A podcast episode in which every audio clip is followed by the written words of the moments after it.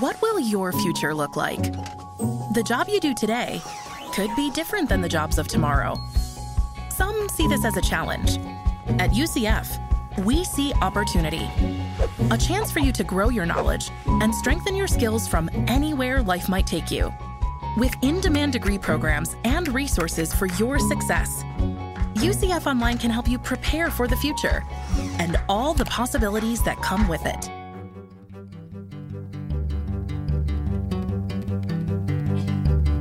From the University of Central Florida's Center for Distributed Learning, I am Tom Cavanaugh. And I am Kelvin Thompson. And you are listening to Topcast, the teaching online podcast. Woohoo! Yay! Oh, you're my mystery woo today. Not such a mystery. No, it's been a while since we've had one of those, so I guess we had somebody had to woo.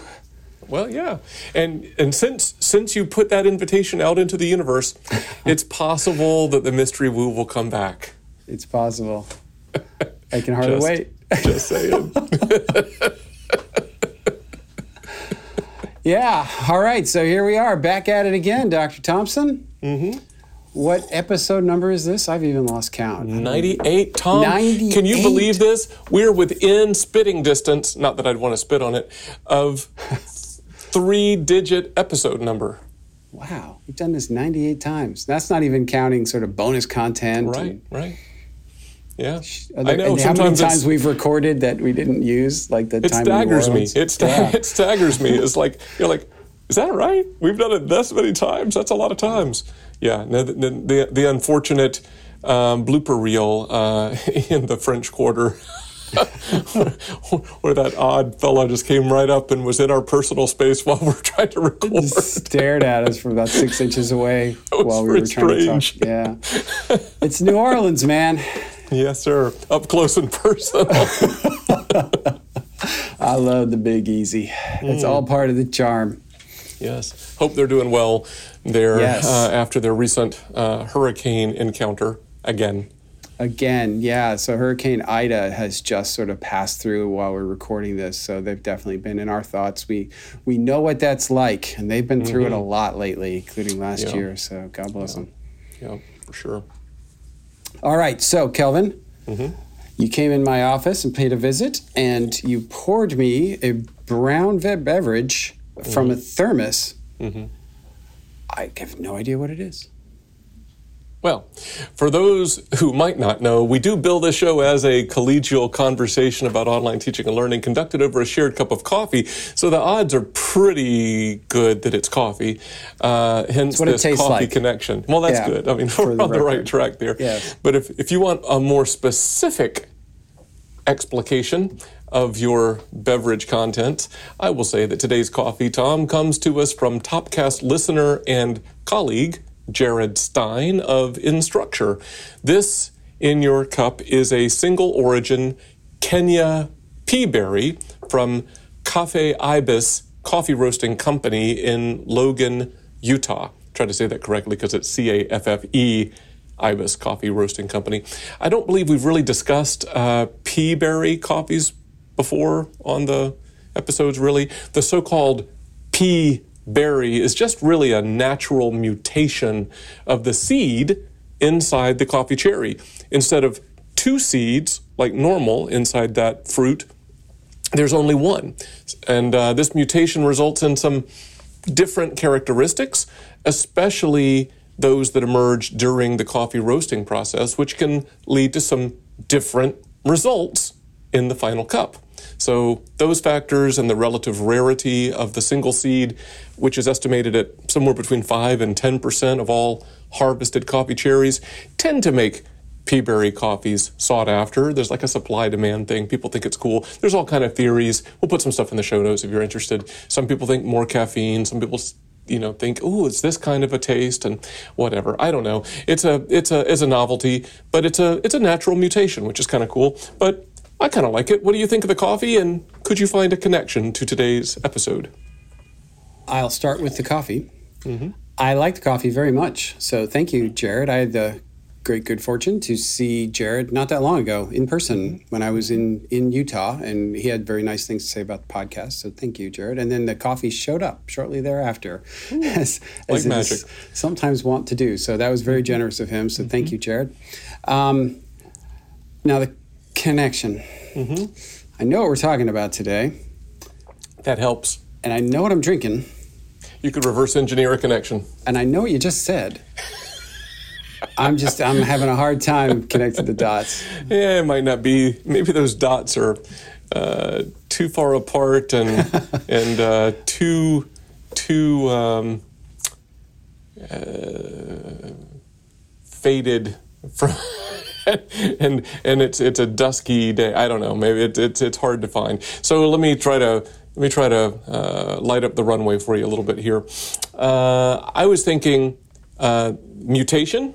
Right, there's a natural mutation in the the uh, the seed of the of the coffee cherry, and this idea of there being different inputs leading to different outputs. Um, I was thinking um, have a connection to potentially today's topic. Okay. Dif- different different ways of doing things from the from the, the past, leading to different experiences and different things that we might want to address due to mutations in the environment. Okay. All right. I think I got it. All right, It's, that's uh, good. Yeah. So we are in higher ed. Our our inputs in many cases are K through 12 students, Mm-hmm. and we are responsible for outputting them according to various outcomes, graduation, Mm-hmm. success. Um, and so we are going to be talking a bit about the K 12 experience today. So I, am I in the neighborhood here? Mm-hmm. Yeah, that's exactly what I was thinking.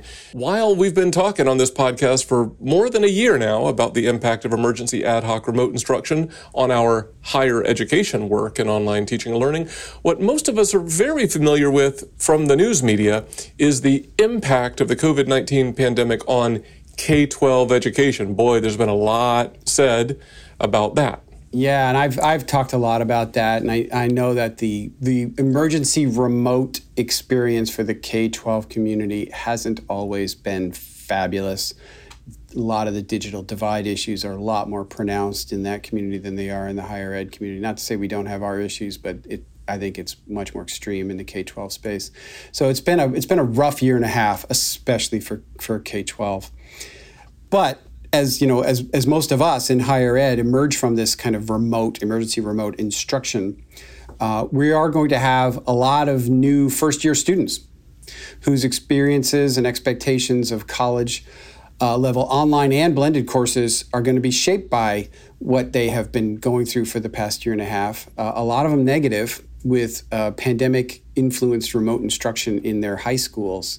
Um, we have on campus FTICs, first time in college, which is our traditional term for our freshmen coming in out of high school. And we are also having FTOCs, first time on campus. Those are the uh, sophomores that have spent the last year as a freshman but never came on campus because of the pandemic they've been they've been remote. So we've got these two cohorts of students who are on campus for the first time both of whom have kind of been immersed in this emergency remote experience from high school or from their first year of college. So we thought it might be good to give some attention in this particular episode um, to how we as online education professionals might help make a smoother transition to successful online learning experiences for these incoming, especially these mm-hmm. first year students, these K 12 students.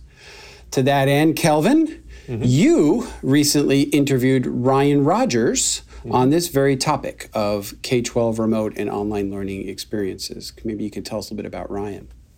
Will do. Yeah. Uh, Ryan Rogers is currently Director of Student Services for Lyman High School within one of our local Central Florida school districts, specifically Seminole County Public Schools. And Mr. Rogers has more than 10 years of experience in school counselor roles in Florida and Georgia school districts. And he served for a time as a, an academic advisor at Valencia College. And notably for those of us in online education, Ryan also spent 11 years with Florida Virtual School in a variety of roles, but ended his time there as director of FLVS Global. And for those who we've we've made reference to Florida Virtual School over over the years in our in our Topcast recordings, but if you're not familiar with FLVS, it it really is, if not the one of the premier, mm-hmm. uh, you know, online K through 12 now. It sort of started high school, um, but mm-hmm. K through 12 virtual um, programs. It, it, it, really is, uh, you know, kind of the the benchmark for a lot of what, what happens in the K 12 space. So I think Ryan is uniquely qualified, given his mm-hmm. background, to kind of comment on this, especially what he's what he's dealing with right now and has for the past year and a half in mm-hmm. in the high school. And Lyman's mm-hmm. a very mm-hmm. good high school, and Seminole's mm-hmm. a very good district here in, in mm-hmm. Florida. So before we go through the magic of podcast time travel to your interview with Ryan, is there anything you want to say? Kind of set it up, something to listen for? No, I, I, I, think we'll. I think it'll stand on its own, and we'll we'll take it apart on the on the back end. Sounds good. Here's your interview with Ryan Rogers. Welcome, Ryan. So good to have you on Topcast today. Thank you for having me. Well, you're quite welcome. So, jumping right into it a bit. Now, you know something of the difference between intentional designed online learning experiences and ad hoc emergency remote instruction. You know the difference between those two things. And you know the difference between like K 12 teaching and learning and higher ed teaching and learning. So just, just cutting to the chase a little bit, I wonder, based on your context and what you've observed over the, the past year or so, what advice would you have to our higher ed community as we get a new wave of incoming first time in college students. As online education professionals what, what do you want to tell us? Well yeah i think that uh, my biggest piece of advice is really just uh, having to re-educate students on what you know a successful online or virtual experience is. Um, you know as you said there were so many different modalities, different ways of doing it um, this past year, and and frankly, different student experiences. Um, that uh, many of them were were you know had not experienced really successful online delivery. It was really ad hoc uh, at best, um, and therefore they really don't know what a good solid virtual experience or online experience is. Uh, many of them, quite honestly, are confusing the terminology um, with it. You know, when they say online, well, what do you mean online? Did you take like a, you know, prepared virtual course, or did you do the Connect the model that we had, an ad hoc type of thing? Um, so even in my office since then, I've been clarifying a lot, like what do you mean you did it online? what kind of online uh, was it? And you know, I've I've heard even more and more um, as we've gotten into this school year from students that say, whatever their experience was, uh, if you mention a virtual or online class to do, they say, I don't want to ever do that again. And you and I, yeah, you and I know that being in that industry, like that's not the typical uh, experience that we have and want.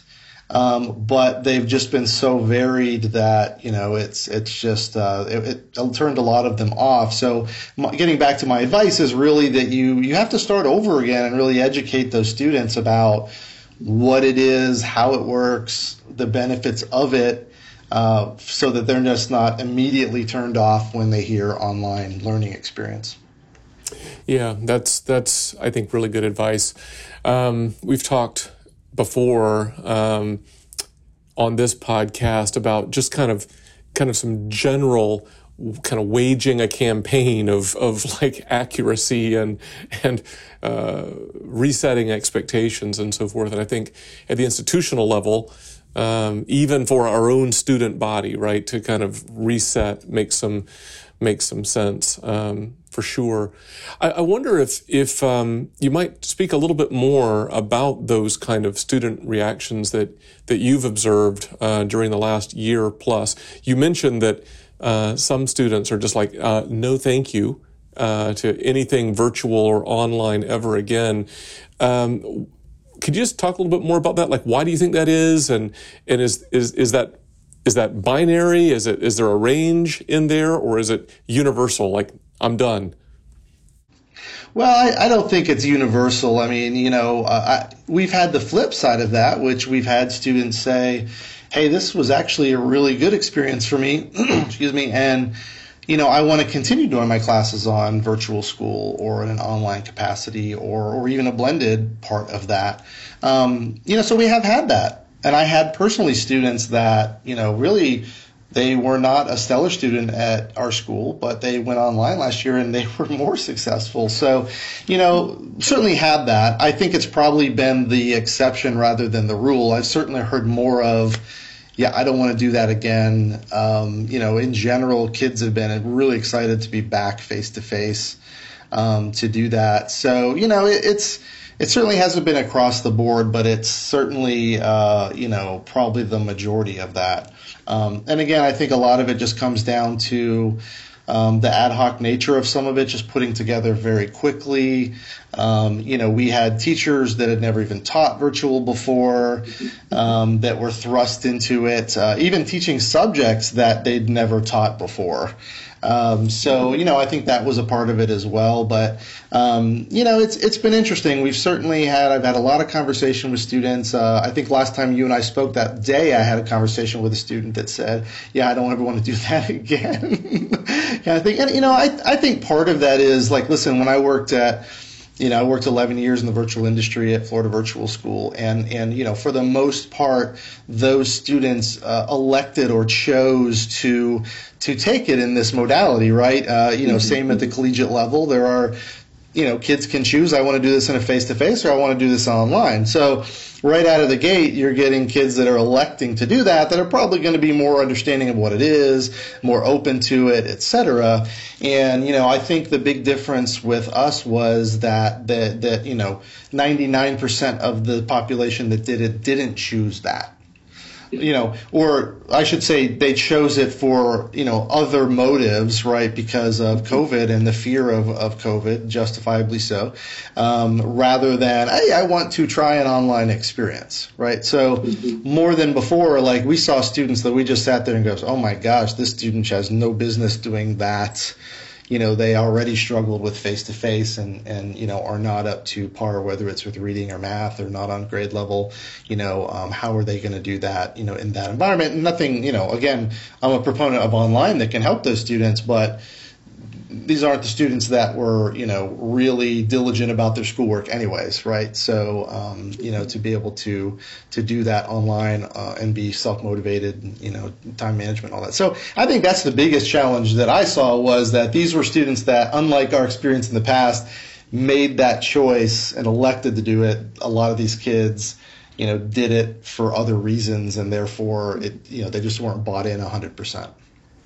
Yeah, I think that's a very good point that uh, I didn't sign up for this. And so you're already in the sub basement in terms of working your way up to um, even tolerable, I suppose, right? You sort of, you know, start off with a negative uh, reaction expectation. And then I heard you say that in, um, in at least some cases, if not a lot of cases, the teachers weren't prepared to teach in uh, the relevant modalities, like they didn't have experience with it or formal preparation, uh, firsthand experience. They're just thrust into it. And even, I think I heard you say, maybe not even the subject areas. so those are those are some real major variables that would impact um, student experiences as well. And then on top of that, uh, design. Was there intentional design to the course, or was it uh, maybe maybe in some cases you're being handed a course that somebody else designed and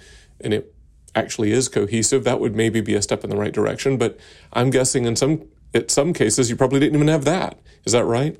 Yeah, well, I mean, there, you know, with all the different modalities we had, you know, I mean, just speaking from a, you know, virtual course perspective, we have Seminole County Virtual School that is a franchise of Florida Virtual School. So these teachers were handed, you know, quality designed courses by Florida Virtual School, but a lot of our teachers that, you know, went to teach virtual, you know, basically were applied, you know, for um, accommodations and therefore they were allowed to do virtual. But, you know, I, we had, I mean, I know they took several of our teachers teachers. I had a science teacher teaching a leadership course. We had a robotics teacher teaching a science course. You know, so they were, you know, they were new to the. Even though it was already built for them, they were new to the curriculum. But as you and I know, and having worked for Florida Virtual and actually helped train teachers, gosh, we even hired teachers that you know were seasoned English teachers that felt like a brand new teacher teaching a virtual course. So even just sure. knowing the content, uh, you know, teaching in that in that environment is just completely different for them. So,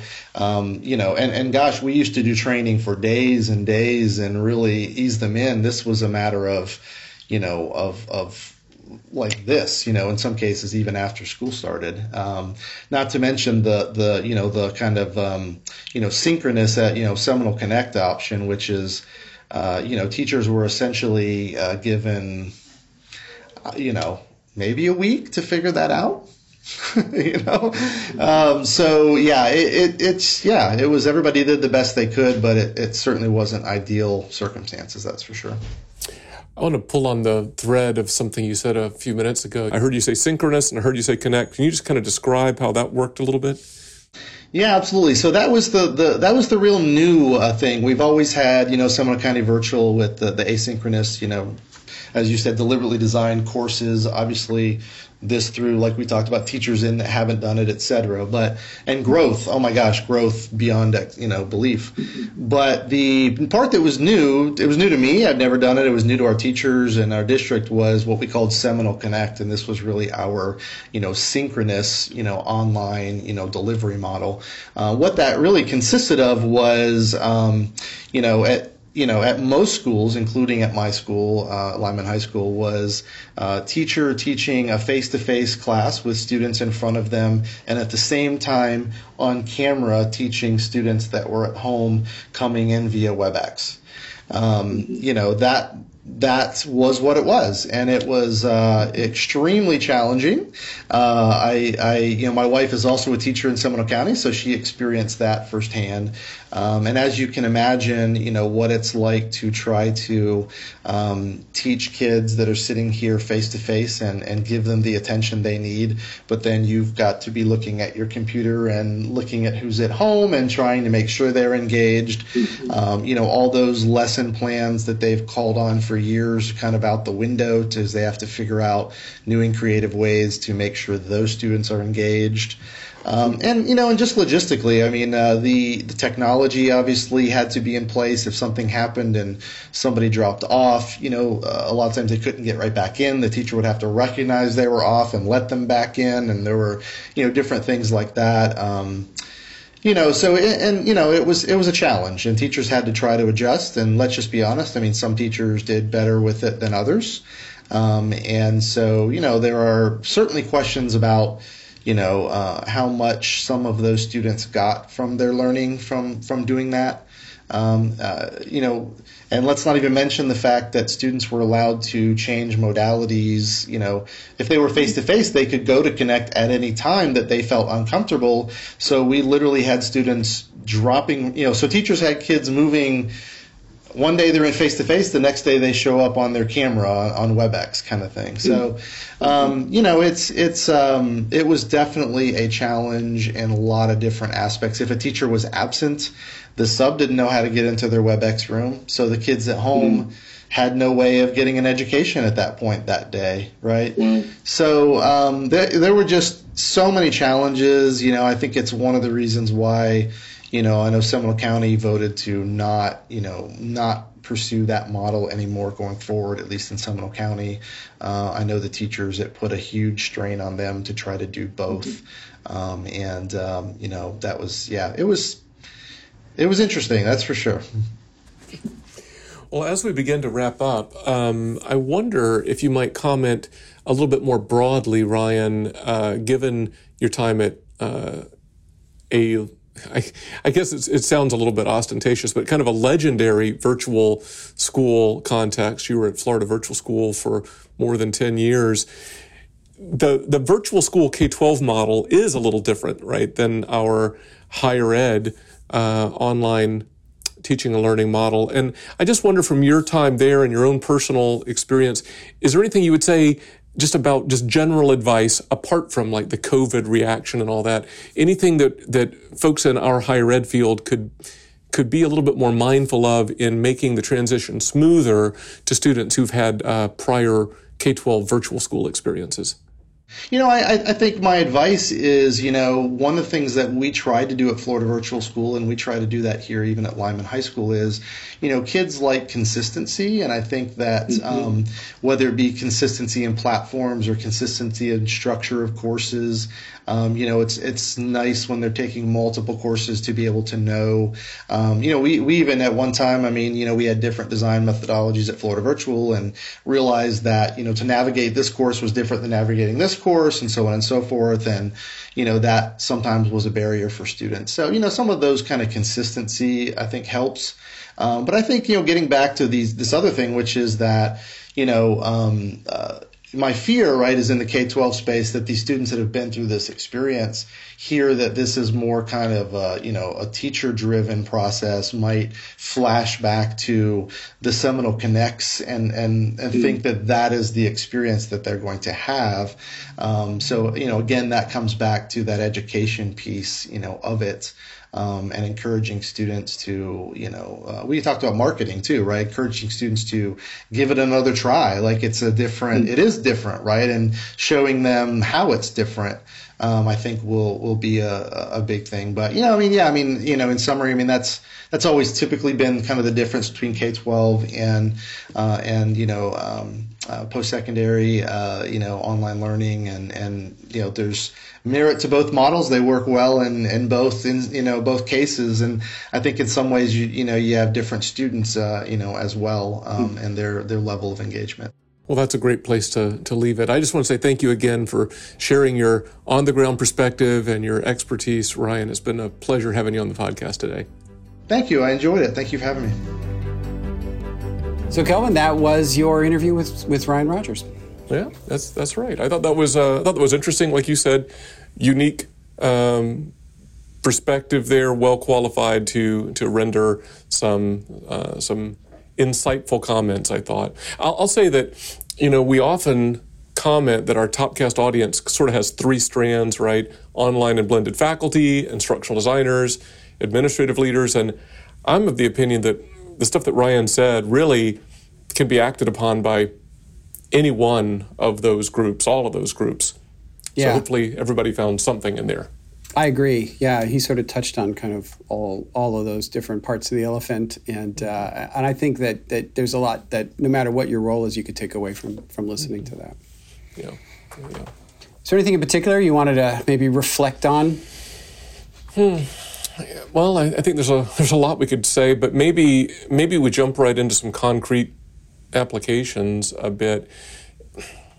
I, I think that uh, we could, right, at the institutional level, uh, we haven't really done this here yet, but we could uh, consider reviewing and revising existing orientation and or onboarding training materials for students in light of some of those comments that Ryan made about the, the recent K 12 experience. It, it's tough to balance, right? Because you don't want to make sweeping changes that are only going to have like a, a short lifespan.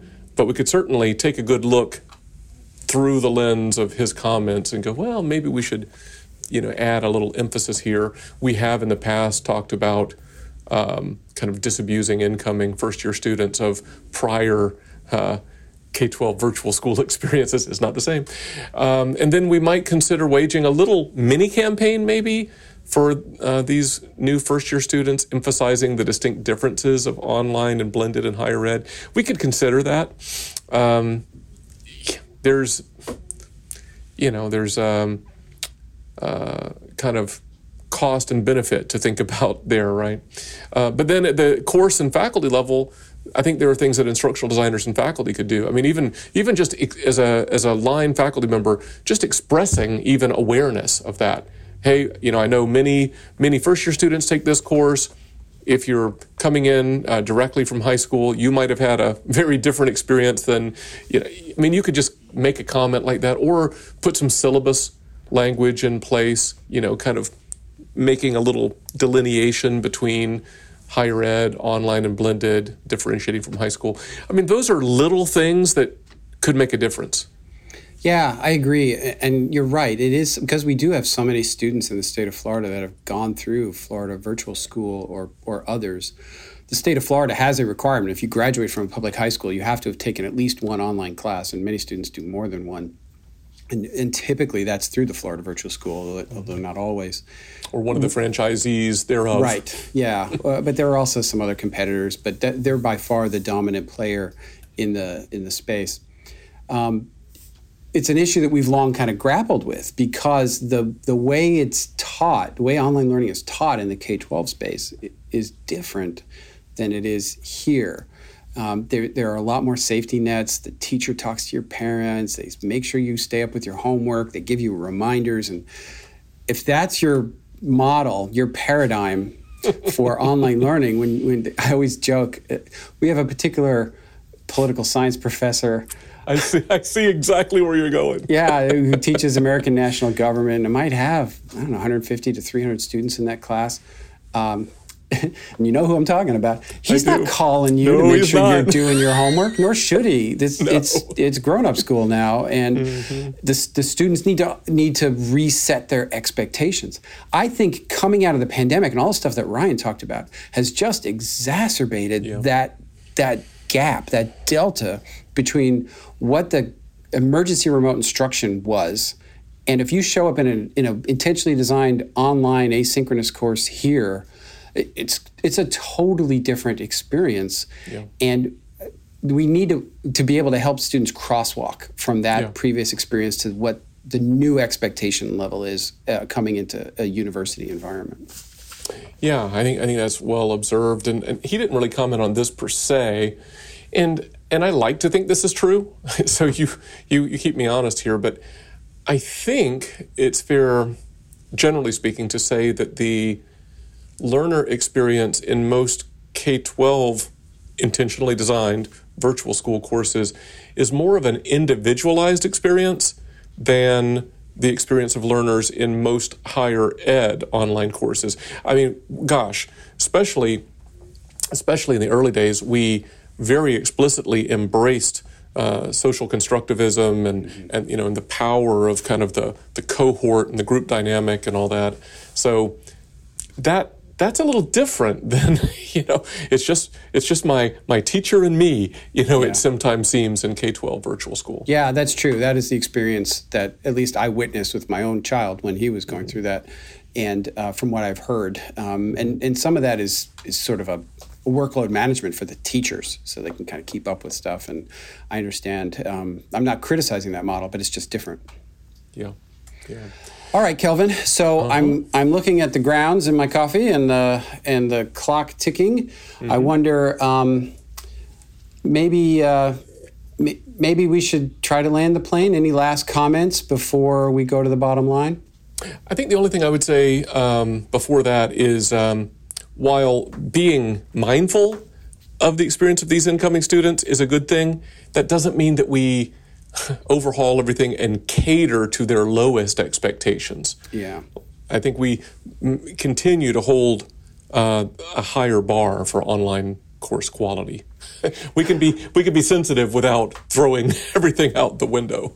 Uh, a, a, former boss of mine here, who you know well, used to say, um, that higher ed is is in the strange position of being, you know, one of the only uh, businesses, if you will, uh, you know, air quotes, businesses that um, you you can give the paying customer less than what they're paying for, and they're happy.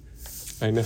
like canceling classes, students are like, "Good, that's right. Like, but you're paying for that. Yeah. No, but good. I don't want I don't want as much as I'm paying for. I want less. So yeah, don't always give the customer what they want, right? Because it's that's not right. what they need. that's that's right. That's right. Yeah. All right. So Kelvin, mm-hmm. um, while there are a lot of similarities between higher ed and K 12, and, and Ryan touched on some of these. Mm-hmm. Certainly, it's been our mm-hmm. experience with remote instruction mm-hmm. over the past year and a half. Mm-hmm the unique experience of K 12 students are, are still really important for us in online higher ed to stay aware of. Mm-hmm. Sooner or later, these K 12 students, many of them, are going to become college and university students, and we ignore their perspective at our own peril. We need to understand what they've gone through and kind of help them to make that transition into into uh, post secondary education. Here, here. Yeah, I totally agree. You're on the you're, you're you've touched down securely all three uh, points on the runway. I, I didn't even I didn't even find myself lurching in my seat. Please wait till we are at the jetway before you get up, though. Please. No more Jason Bourne jumping across. no. The, no. Okay. No, your items may have shifted. Oh, well, that's good to know. Uh, we have time for a really quick plug, if I keep Mm-hmm. it real quick. So, this is just a little reminder of the Topcast listener survey. This is primarily a one question survey. Where else are you going to get one question? Although there is an option to share more if you are so inclined. Here is that URL. Again, it is bit.ly, bit.ly slash topcast survey 2021 all lowercase, no spaces, bit.ly slash Topcast Survey 2021. Given the nature of podcasting, we're going to plug this over several episodes to make sure everyone is, uh, we'll say, sufficiently invited. Again, that URL is bit.ly slash Topcast Survey 2021, and we'll put a link back in the show notes page as well. And we thank you in advance for your input. It, it helps us help you. So help That's us right. help you. Help us help you. Right. That's right. So, Kelvin, mm-hmm. thank you, uh, Jared, for the mm-hmm. coffee. It was delish. Thank was, yes. you to Ryan for the insights. Mm-hmm. Until next time, for Topcast, I'm Tom. I'm Kelvin. See ya.